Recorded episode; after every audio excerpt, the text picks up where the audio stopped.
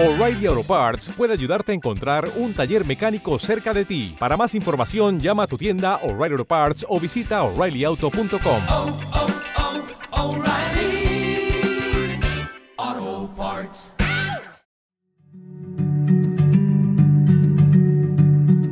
Saludos amigos y amigas. Seguimos en nuestro espacio leyendo a Freud y estamos leyendo las lecciones introductorias al psicoanálisis. Hoy nos toca comenzar la tercera parte, el tercer bloque en el que se divide estas lecciones y corresponde a la teoría general de las neurosis. Es un apartado que se escribe en 1916-17 y se publica en el año 1917.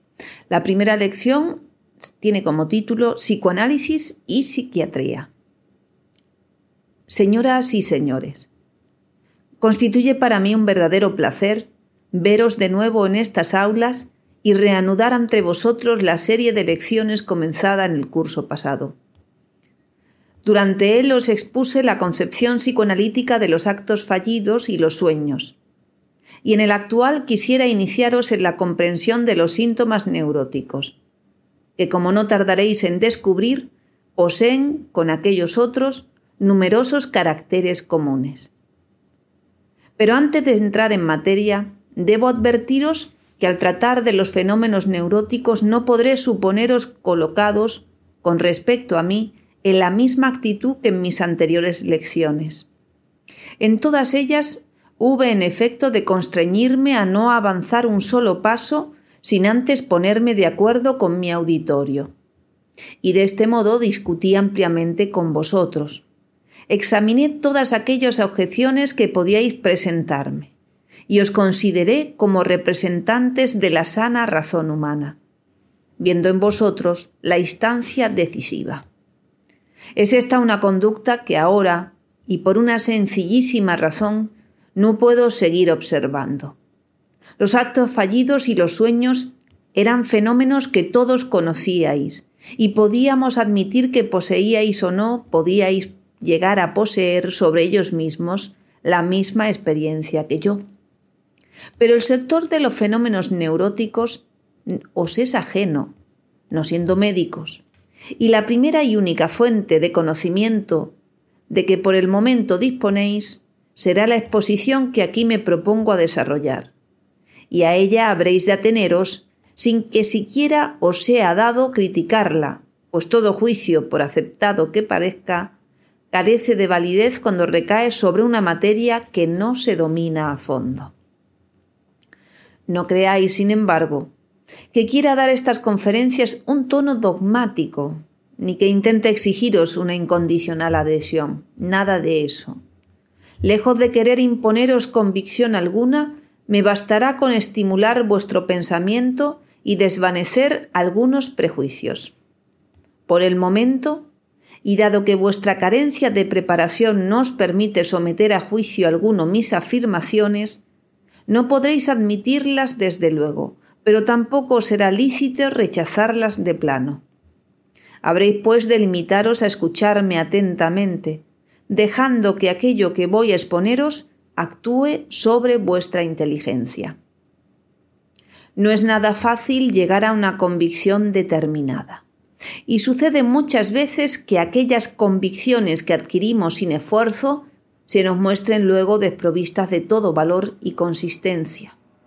Solo el que como yo ha dedicado años enteros de paciente labor a una determinada materia y ha obtenido en su investigación repetidamente los mismos nuevos y sorprendentes resultados, tendrá el derecho de poseer una convicción sobre el objeto de su estudio. En el terreno intelectual, las convicciones rápidas, las conversaciones instantáneas y las negociaciones impulsivas no tienen razón alguna de ser, el flechazo o enamoramiento fulminante es algo que cae por completo fuera de los dominios científicos. Considerándolo así, no exigimos nunca de nuestros pacientes una adhesión convencida a las teorías psicoanalíticas. Por el contrario, una tal adhesión nos lo hace más bien sospechosos, y de este modo la actitud que preferimos verles adoptar es la de un benévolo escepticismo. Así pues, es de aconsejaros que dejéis madurar lentamente en vosotros la concepción psicoanalítica al lado de la vulgar o psicológica, hasta el momento en que se presente ocasión de que una y otra pueden entrar en relación, valorándose mutuamente y asociándose para dar origen a una concepción definitiva. Por otra parte, os equivocaríais considerando la concepción psicoanalítica que aquí voy exponiéndoos como un sistema especulativo, pues se trata en primer lugar de una viva experiencia, fruto de la observación directa y luego de la elaboración reflexiva de los resultados de la misma. Solo los futuros progresos de la ciencia podrán decirnos con seguridad si tal elaboración ha sido suficiente y acertada. Mas lo que sí puedo hacer constar desde ahora es que las observaciones en que se basa reposan a su vez en una intensa y profunda labor de cerca de 25 años alcanzada a bien avanzada edad, 60 años. Es sin embargo esta última circunstancia la que parecen ignorar o no querer tener en cuenta nuestros adversarios, los cuales suelen prescindir por completo de este origen de nuestras afirmaciones y juzgarlas como si se tratase de algo meramente subjetivo, a lo que fuese lícito poner diferentes opiniones personales no basadas en una labor de investigación equivalente. Esta actitud, que me ha parecido siempre un tanto incomprensible, depende quizá de que los médicos no acostumbran prestar la necesaria atención a sus pacientes neuróticos, y haciendo caso omiso de sus manifestaciones, se privan de una importantísima fuente de conocimiento. Pero he de advertiros que en las lecciones que hoy iniciamos me propongo con toda firmeza no entrar en discusión polémica alguna. No creo que en la verdad de aquella máxima que pretende que de la discusión nace la luz máxima que me parece ser un producto de la sofística griega y pecar como ella por la atribución de un exagerado valor a la dialéctica. Por lo que a mí respecta, estimo que lo que denominamos polémica científica es algo por completo estéril y tiende siempre a revestir su carácter personal. Hasta hace algunos años, Podía vanagloriarme de no haber entablado en toda mi vida sino una sola discusión con un hombre de ciencia, Loewenfeld, de Múnich. Discusión cuyo resultado fue el de convenir nuestro antagonismo en una firme voluntad que dura todavía. Mas como no siempre se puede estar seguro de un tal agradable desenlace, no he querido durante mucho tiempo volver a discutir con nadie. Juzgaréis quizá que semejante repugnancia a toda polémica es testimonio de una impotencia para rebatir las objeciones que se nos oponen o de una extrema obstinación. Pero habréis de reconocer que cuando después de una ímproba labor se ha llegado a adquirir una convicción determinada, está más que justificada una enérgica resistencia a abandonarla. Sin embargo, es de hacer constar que en más de una ocasión He rectificado mis opiniones sobre importantes extremos de mis teorías o las he reemplazado por otras que mi labor de investigación me demostraba más acertadas. Y claro es que en todos y cada uno de estos casos he hecho inmediatamente públicos tales cambios de actitud. Pero lo curioso es que un tan sincero proceder me ha sido en general adverso. Muchos de mis contradictores han pasado por alto estas modificaciones y hay todavía quienes critican en mi obra puntos de vista abandonados por mí hace ya mucho tiempo. En cambio, me reprochan otros el haberme rectificado, tomándolo como un signo de versatilidad y alegando que aquel que ha modificado ya una vez sus opiniones no merece confianza ninguno, pues nada asegura que sus últimas afirmaciones no han de ser también equivocadas. Por otro lado, Aquellos que mantienen invariablemente una conclusión determinada son tachados de cierta obstinación. Ante este contradictorio proceder de la crítica, la mejor solución es hacer caso omiso de ella y no dejarnos guiar sino por nuestros propios juicios. Así pues, nada ha de impedirme en lo sucesivo modificar y corregir mis opiniones conforme a los progresos de mi experiencia y de todos modos debo advertiros que en lo fundamental de mis teorías no he hallado aún, ni espero hallar en lo futuro, nada que rectificar. En esta nueva serie de conferencias me propongo exponer, como ya antes hubo de anunciaros, la concepción psicoanalítica de los fenómenos neuróticos. Esta exposición puede enlazarse sin dificultad alguna a la que en el curso anterior efectuamos de los actos fallidos y los sueños. Y por tanto, elegiré como punto de partida un acto sintomático que he visto realizar a muchas de las personas que acuden a mi consulta.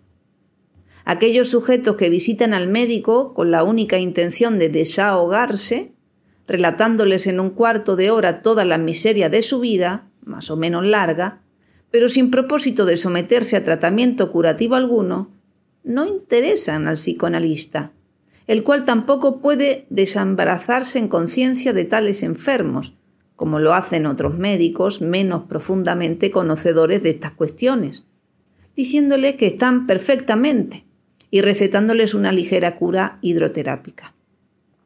Uno de nuestros colegas, al que se le preguntó qué hacía con los pacientes de este género que acudían a su consulta, respondió, encogiéndose de hombros, que les imponía una multa de un determinado número de coronas. No es por tanto de extrañar que la consulta de un psicoanalista, aun el de mayor clientela, sea en general poco visitada. A pesar de esto, yo he hecho colocar una doble puerta entre mi sala de espera y mi gabinete de consulta, precaución cuyo objeto no es difícil de adivinar. Pues bien, sucede muchas veces que los clientes que hago pasar de la primera a la segunda de estas habitaciones olvidan cerrar tras ellos las dos puertas. En cuanto lo advierto, y cualquiera que sea la calidad social de la persona, no dejo nunca de hacerle observar con enfado su negligencia y rogarle que la repare. Me diréis que esto constituye una pedantería llevada al exceso, tanto más en cuanto que en ocasiones se trata de enfermos nerviosos que repugnan tocar los picaportes y dejan gustosos a los que los acompañan el cuidado de abrir y cerrar las puertas. Pero en la mayor parte de estos casos, mi severa actitud tiene perfecta justificación, pues aquellos que dejan abiertas las puertas al entrar en el gabinete del médico son gente mal educada que no merece ser acogida con amabilidad. No vayáis a creer que se trata de un absurdo prejuicio mío. Y dejad que os explique el porqué de mi afirmación. Los clientes no cometen esta falta más que cuando se hallan solos en la sala de espera y no dejan a nadie en ella al pasar a un gabinete, pues en el caso contrario comprenden muy bien que su propio interés es evitar que otras personas escuchen su conversación con el médico y no olvidan nunca cerrar cuidadosamente ambas puertas. Vemos, por tanto, que esta negligencia de los pacientes, lejos de ser accidental, se halla perfectamente determinada y no carece de sentido ni de importancia, pues revela su actitud con respecto al médico. Aquellos que olvidan cerrar las puertas tras de sí, al entrar en el gabinete de consulta, son pacientes para los cuales la mejor garantía es el renombre mundano de que el médico goce y quieren ser deslumbrados por el lujo de su instalación y lo concurrido de su consulta. Probablemente han telefoneado con anterioridad preguntando a qué hora pueden ser recibidos e imaginan hallar ante la puerta una larga cola de clientes.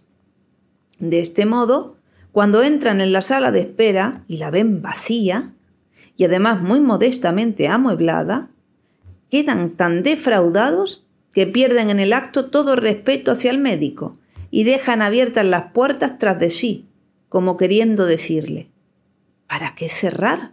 Si no hay nadie en la sala de espera, ni es probable que nadie entre en ella mientras yo esté en el gabinete de consulta. En un tal estado de ánimo, llegarían estos pacientes a dar prueba de una absoluta incorrección durante la visita si el médico no tuviera la precaución de imponerse a ella duramente desde las primeras palabras. El análisis de este pequeño acto sintomático no se enseña nada que ya no sepáis. O sea, el mismo no es accidental, que posee un móvil, un sentido y una intención, y que forma parte de un conjunto psíquico definido, constituyendo un indicio de un informe de un importante estado de alma. Pero lo más importante es que se trata de un proceso ajeno por completo a la conciencia del actor, pues ni uno ni, ni un solo de los pacientes que dejan las dos puertas abiertas confesaría haber querido testimoniarme su desprecio por medio de una negligencia. Es muy probable que más de uno conviniera en haber experimentado un sentimiento de decepción al entrar en la sala de espera, pero la conexión entre esa impresión y el acto sintomático subsiguiente escapa siempre a la conciencia del sujeto. Voy ahora a hacer un paralelo entre este pequeño acto sintomático y una observación clínica. Para ello escogeré un caso que he tenido ocasión de tratar recientemente y que se presta a una breve exposición dentro de la amplitud exigida por toda comunicación de este género. Un joven oficial del ejército aprovechó una licencia para venir a mi casa y entregar, encargarme de someter a tratamiento a su suegra, la cual, a pesar de vivir en condiciones felicísimas, envenenaba su existencia y la de todos los suyos con una absurda obsesión. Cuando la enferma acudió a mi consulta, vi que se trataba de una señora de 53 años, muy bien conservada, amable y sencilla. Sin hacerse rogar, me relató la historia siguiente. Vive en el campo con su marido, director de una gran fábrica. Su vida conyugal ha sido felicísima y nunca ha tenido nada que reprochar a su esposo, que la colma de cariñosas atenciones. Se casaron por amor hace treinta años y desde el día de la boda ni una sola discordia ni un solo motivo de celos han venido a perturbar la paz del matrimonio. Sus dos hijos se han casado a completa satisfacción de todos y su marido queriendo cumplir hasta el fin de sus deberes de padre de familia, no ha consentido todavía en retirarse de los negocios. Pero hace un año se produjo un hecho incomprensible que ella misma no acierta a explicarse. Habiendo recibido una carta anónima que acusaba a su marido de mantener relaciones amorosas con una joven, un incoercible impulso interior la llevó a prestar fe a aquella calumnia, y desde que recibió el anónimo ha visto desvanecerse toda su apacible felicidad. Las circunstancias que rodearon la recepción de la calumniosa denuncia fueron las siguientes. Una criada, a la que la señora de que tratamos admitía con exceso en su intimidad, perseguía con un odio feroz a otra joven que, siendo de igual modestísimo nacimiento, había logrado crearse una posición mucho mejor, pues en lugar de entrar a servir, había obtenido, tras de una rápida preparación comercial, un empleo en la fábrica.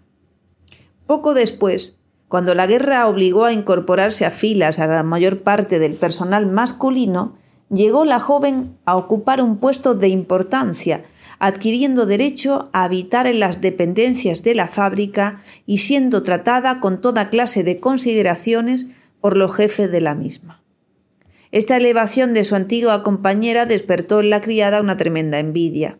Así las cosas, le habló un día su señora de un individuo, ya de cierta edad, al que habían invitado recientemente a comer, y del que se sabía que se hallaba separado de su mujer y vivía con una querida. Nuestra enferma, sin saber a punto fijo por qué dijo entonces a su criada que para ella no habría desgracia más terrible que averiguar que su marido la engañaba.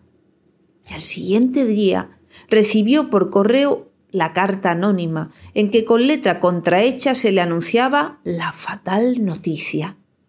La señora sospechó en el acto que el anónimo era obra de su perversa criada, pues la persona a la que en él se denunciaba como querida del marido no era otra que la joven empleada a la que a ella odiaba. Pero aunque la señora adivinó enseguida la intriga y poseía bastante experiencia para saber cuán poca confianza merecen tales cobardes delaciones, no por ello dejó de experimentar una profunda impresión sufrió una terrible crisis de excitación y envió a buscar a su marido, al que dirigió los más amargos reproches. El marido rechazó con toda calma la acusación e hizo lo mejor que en estos casos puede hacerse. Avisó al médico de la familia y de la fábrica y entre todos intentaron calmar a la infeliz señora. La actitud posterior del matrimonio fue de una gran sensatez. La criada quedó despedida y la presunta querida continuó en su puesto. Nuestra enferma pretende desde entonces haber recobrado por completo su tranquilidad y no creer ya en la verdad de la anónima denuncia. Pero esta calma no es ni profunda ni duradera, pues le basta encontrar en la calle a la joven calumniada oír pronunciar su nombre para ser presa de una nueva e intensa crisis de excitación. Tal es el historial de esta buena señora. No era necesario poseer una gran experiencia psiquiátrica para comprender que, al contrario de otros enfermos nerviosos, se hallaba más bien inclinada a atenuar su caso, o como solemos decir los neurólogos, a disimular, aunque sin conseguir jamás desvanecer su creencia en la acusación formulada en el anónimo. ¿Qué actitud será la del psiquiatra ante un caso de este género? Podemos suponer la que adoptaría con respecto al acto sintomático de aquellos pacientes que dejan abiertas tras de sí las puertas de la sala de espera, pues sabemos que en dicho acto no vería sin un accidente desprovisto de todo interés psicológico. Pero esta actitud es insostenible ante un caso de celos morbosos. El acto sintomático puede parecernos indiferente, mas el síntoma se nos impone siempre como un fenómeno importante y de innegable trascendencia, tanto desde el punto de vista subjetivo como desde el objetivo. Así, en el caso que nos ocupa, no solo trae consigo intensos sufrimientos para el paciente, sino que amenaza destruir la felicidad de la familia. No será pues posible para el psiquiatra prescindir de dedicarle todo su interés, y conforme a los métodos usuales, intentará en primer lugar, caracterizarlo por una de sus propiedades esenciales. No puede decirse que la idea que atormenta a la enferma sea absurda en sí misma. Es muy frecuente que hombres casados y ya de edad madura sostengan una querida joven. Pero lo que sí es absurdo es su credulidad, no teniendo como, como no tiene, fuera de las afirmaciones del anónimo, motivo alguno para dudar de la fidelidad de su cariñoso marido. Sabe también que la anónima denuncia no merece confianza alguna y posee clarísimos indicios de que no se trata sino de una vengativa calumnia.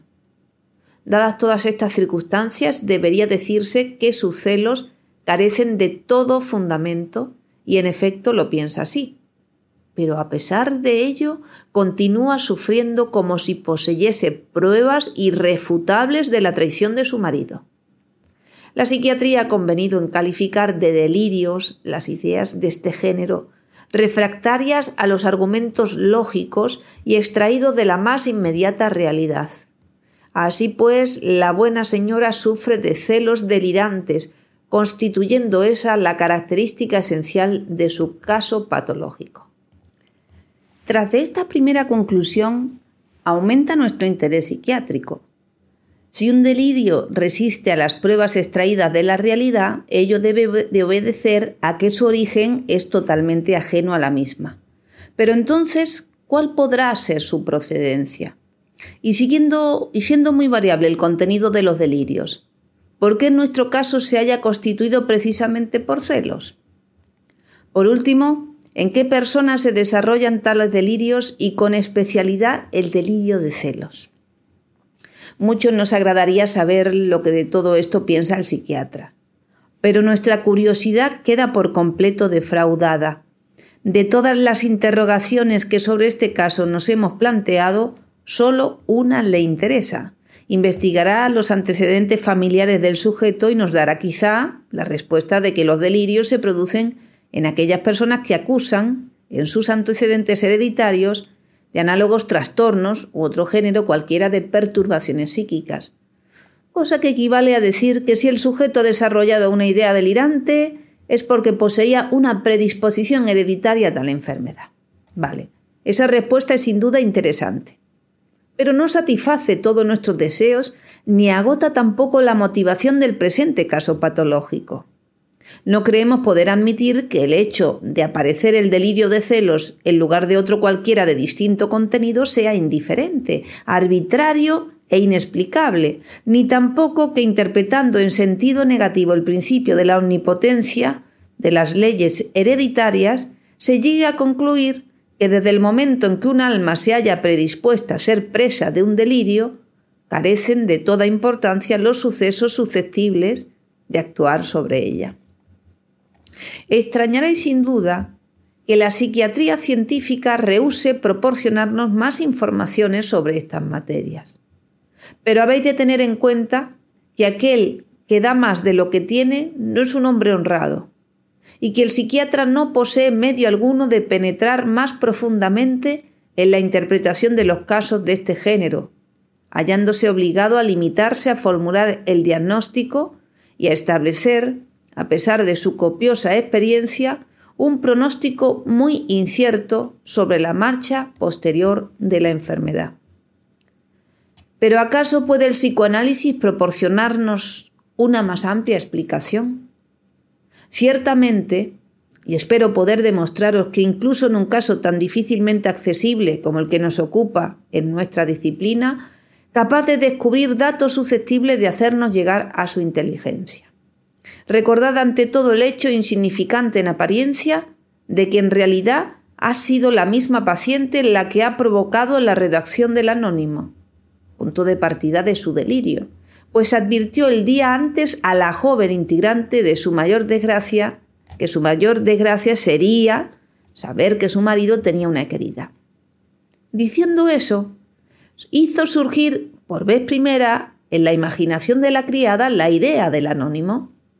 El delirio se hace así hasta cierto punto independiente de la carta, y ha debido existir anteriormente en la enferma a título de temor o quizá de deseo.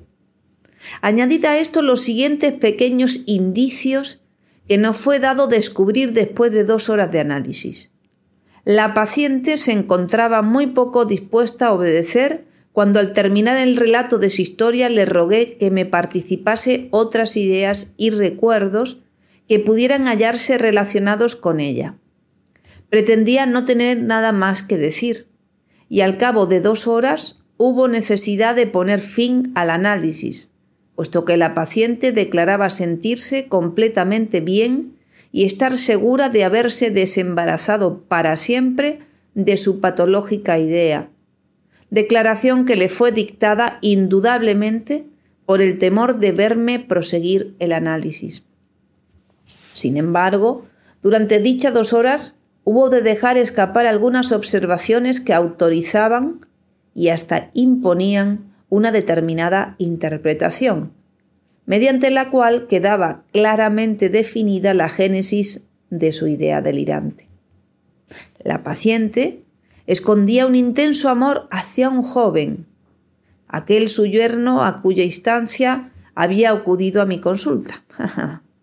Pero no se daba perfecta cuenta de ese sentimiento, además de que apenas era consciente en ella los lazos de parentesco que la unían al amado hicieron que su pasión amorosa, por supuesto, se encontrase con grandes dificultades para revestir el disfraz de una lícita ternura familiar.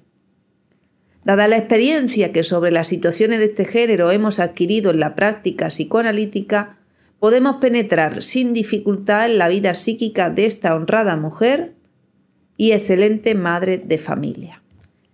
El amor que su yerno le había inspirado era demasiado monstruoso e imposible para poder abrirse camino hacia su conciencia, pero manteniéndose en estado inconsciente ejercía sobre su vida psíquica una intensa presión.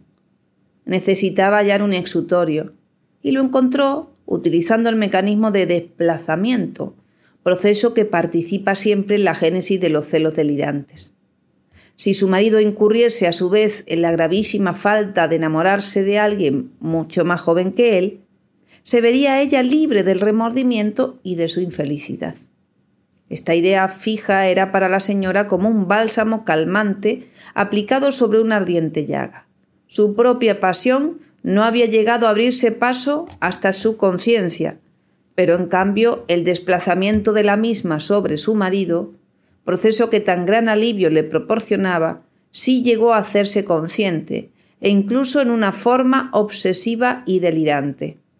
De este modo, todos los argumentos que contra la idea fija pudieron oponerse tenían que ser necesariamente baldíos, pues no se dirigían contra el verdadero estado de cosas, sino contra su imagen refleja, a la cual comunicaba aquel toda su energía, permaneciendo oculto e inatacable en lo inconsciente. Recapitulemos los datos que hemos podido obtener por medio de este breve y difícil esfuerzo psicoanalítico, y que nos permitirán quizá llegar a la comprensión del caso patológico que hubo de motivarlo, suponiendo naturalmente que hayamos procedido con acierto en su análisis, cosa de la que no podéis vosotros ser jueces. Primer dato. El delirio no es ya algo absurdo e incomprensible, sino que presenta un sentido y se halla bien motivado, formando parte de un suceso afectivo sobrevenido en la vida del paciente. Segundo dato. Esta idea delirante corresponde a la necesaria reacción a un proceso psíquico inconsciente que determinados indicios nos han hecho posible descubrir y debe precisamente a una tal conexión con dicho proceso su carácter delirante y su resistencia a todos los argumentos proporcionados por la lógica y la realidad, llegando incluso a constituir algo deseado por el sujeto, como una especie de consuelo y alivio. Tercer dato. Si la víspera de recibir el anónimo hizo la señora a su criada la confidencia que ya conocéis, es incontestable que la, y la impulsó a ello el secreto sentimiento que hacia su yerno alimentaba, sentimiento que forma algo como el segundo término de su enfermedad. Vemos, por tanto, que este caso presenta, con el acto sintomático anteriormente analizado, importantes analogías en lo que se refiere al esclarecimiento del sentido o intención y a las relaciones con un inconsciente dado daño en la situación. Claro es que con eso no hemos resuelto todas las interrogantes que podemos plantearnos a propósito de este caso, pues son muchos los problemas que entraña. Algunos de ellos no tienen aún solución posible y otros no han sido resueltos por las circunstancias harto desfavorables en que el análisis hubo de realizarse. Podemos preguntarnos todavía por qué una mujer tan feliz en su matrimonio llega a enamorarse de su yerno y por qué el exutorio necesario a este sentimiento reprimido toma, en lugar de otra forma cualquiera, la de un reflejo o una proyección de su propio estado sobre su marido. Contra lo que pudiéramos creer, no son estas interrogaciones ociosas y arbitrarias, e incluso poseemos ya algunos datos que hacen posible una respuesta. En primer lugar, nuestra enferma se encuentra en la edad crítica, la cual trae consigo una súbita e indeseada exaltación de la necesidad sexual. Este hecho podría en rigor bastar para explicar todo el resto. Pero también es posible que el excelente y fiel marido no se hallase ya, desde hace algunos años, en posesión de una potencia sexual proporcionada a las necesidades de su mujer, mejor conservada. Sabemos por experiencia que estos maridos, cuya fidelidad no tiene necesidad de ninguna otra explicación, se distinguen precisamente por el tierno cariño que muestran a sus mujeres y por una indulgencia poco común con respecto a los trastornos nerviosos de las mismas. Puede también no ser indiferente que el amor patológico de esta señora haya venido a recaer precisamente sobre el joven marido de su hija. Una intensa pasión erótica de una madre hacia su hija sentimiento que podría reducirse, en último análisis, a la constitución sexual de la primera, haya a veces en tales transformaciones el medio de continuar subsistiendo. A este propósito, habré de recordaros que las relaciones eróticas entre suegra y yerno han sido siempre consideradas como particularmente abyectas y eran objeto en los pueblos primitivos de un rigurosísimo tabú. A pesar de esto, suelen superar, manifestándose ora en sentido positivo, ora en el negativo, la medida socialmente deseable. No habiendo conseguido realizar un completo análisis de este caso, no puedo indicaros ahora cuál de los factores antes detallados intervino en la génesis del mismo, ni tampoco si actuaron dos de ellos o tres conjuntamente. Advierto en este instante que estoy hablándoos de algo para cuya comprensión no os hayáis preparados. Mas si lo he hecho así, ha sido con objeto de establecer un paralelo entre la psiquiatría y el psicoanálisis. Y ahora os pregunto, ¿Habéis observado que existe una contradicción entre ambas? La psiquiatría no aplica los métodos técnicos del psicoanálisis ni intenta enlazar algo a la idea delirante, satisfaciéndose con mostrarnos en la herencia un factor etiológico general y lejano, y en lugar de dedicarse a la investigación de causas más especiales y próximas. ¿Pero acaso constituye esto una contradicción? Pues nada de eso. Por el contrario, el psicoanálisis y la psiquiatría se completan una a otra, hallándose en una relación semejante a la que existe entre el factor hereditario y el suceso psíquico, los cuales, lejos de excluirse, colaboran del modo más eficaz a la obtención del mismo resultado. Me concederéis, por tanto, que en la naturaleza de la labor psiquiátrica no hay nada que pueda servir de argumento contra la investigación psicoanalítica. Es el psiquiatra y no la psiquiatría lo que se opone al psicoanálisis, el cual es aquella aproximadamente lo que la histología es a la anatomía, ciencias de las cuales estudia una de las formas exteriores de los órganos y la otra los tejidos y las células de los que los mismos se componen. Una contradicción entre estos dos órdenes de estudios, continuación uno del otro, es inconcebible. La anatomía constituye hoy la base de la medicina científica, pero hubo un tiempo en el que la disección de cadáveres humanos, practicada con el fin de estudiar la estructura interna del cuerpo, se hallaba prohibida, del mismo modo que hoy en día se juzga casi condenable dedicarse al psicoanálisis para investigar el funcionamiento íntimo de la vida psíquica. Todo nos lleva, sin embargo, a creer que no puede tardar ya en imponerse la convicción de que una psiquiatría verdaderamente científica ha de poseer un profundo conocimiento de los misteriosos procesos inconscientes que se desarrollan en nuestro psiquismo. Nuestra disciplina psicoanalítica tan combatida posee quizá entre vosotros algunos partidarios que verían con gusto su consagración como método terapéutico, y sabiendo que los medios psiquiátricos de que hasta ahora disponemos no tienen acción ninguna sobre las ideas fijas, esperan que el psicoanálisis, al que es conocido el mecanismo de los síntomas a ellas correspondiente, será quizá más afortunado. Pues bien, desgraciadamente no es así, y su impotencia actual ante estas afecciones es idéntica a la del resto de los métodos terapéuticos. Merced al psicoanálisis llegamos a descubrir lo que en la vida psíquica del paciente se ha desarrollado, pero no poseemos medio alguno de hacérselo comprender al enfermo mismo. Ya os advertí que en el caso de que esta, en esta primera lección nos hemos ocupado, me fue imposible llevar el análisis más allá de los primeros estratos. Pero ¿qué puede acaso hacerse de esta circunstancia un argumento para afirmar que en tales casos debe abandonarse todo análisis como estéril? A mi juicio no. Tenemos el derecho e incluso el deber de proseguir estas investigaciones, sin preocuparnos de su utilidad inmediata. Al llegar a su término, por ahora indeterminable, todos aquellos conocimientos que hayamos logrado adquirir en nuestro camino, por mínimos que parezcan, se encontrarán transformados en poder terapéutico. Por otro lado, aunque ante otras afecciones nerviosas y psíquicas demostrar el psicoanálisis una igual impotencia que con respecto a las ideas delirantes, no por ello dejaría de hallarse perfectamente justificado como medio insustituible de investigación científica.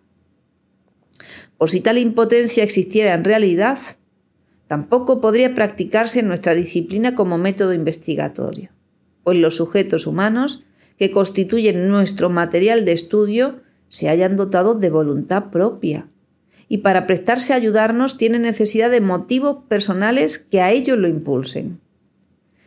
En caso contrario, nos rehusarán siempre su colaboración.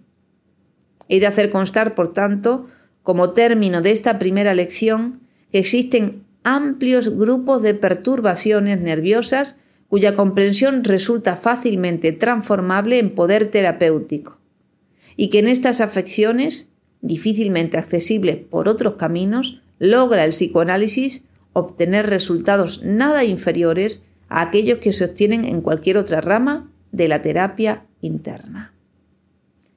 Bueno, hasta aquí este primer apartado de, dedicado a la psiquiatría y al psicoanálisis.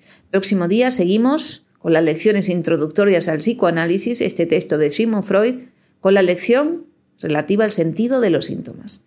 Gracias por habernos acompañado en esta lectura, por dejar tus comentarios y, por supuesto, por compartir en tus redes sociales que seamos cada vez más y seremos mejores. Un fuerte abrazo.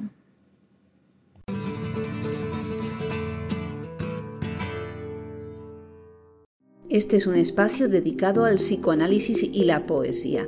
Conexiones en directo cada semana y más de mil vídeos gratis para ti. Los lunes a las 11 de la noche, lectura compartida de psicoanálisis. Martes a las 10 y cuarto, la sexualidad femenina radio. Y a continuación, poesía a las 1000. Los miércoles hablamos de psicoanálisis a las 9 de la noche. Y los jueves a las 11 leemos a Freud suscríbete. Si somos más, podemos ser mejores. El lema de Grupo Cero es, si somos más, podemos ser mejores. Cada semana quedamos, conocemos a poetas, nos intercambiamos, reflexionamos juntos, siempre en buena compañía. A leer, aprender a leer y escribir poesía es un, es un reto muy bonito. Eh, nos encontramos una vez a la semana y la verdad es que está, está muy bien. Como dicen los poetas, cuantas más palabras se tengan, mejor se vive. Poco a poco vamos construyendo una visión y una propia voz incluso poética. La poesía es la verdadera historia de los pueblos. Voy perdiendo la vergüenza al expresarme, porque también el grupo hace que se soporte eso. A mí el taller de poesía me, me encanta. Os recomiendo bastante. Si todo está destruido, no caben dudas. La única posibilidad es poética. Es una experiencia nueva.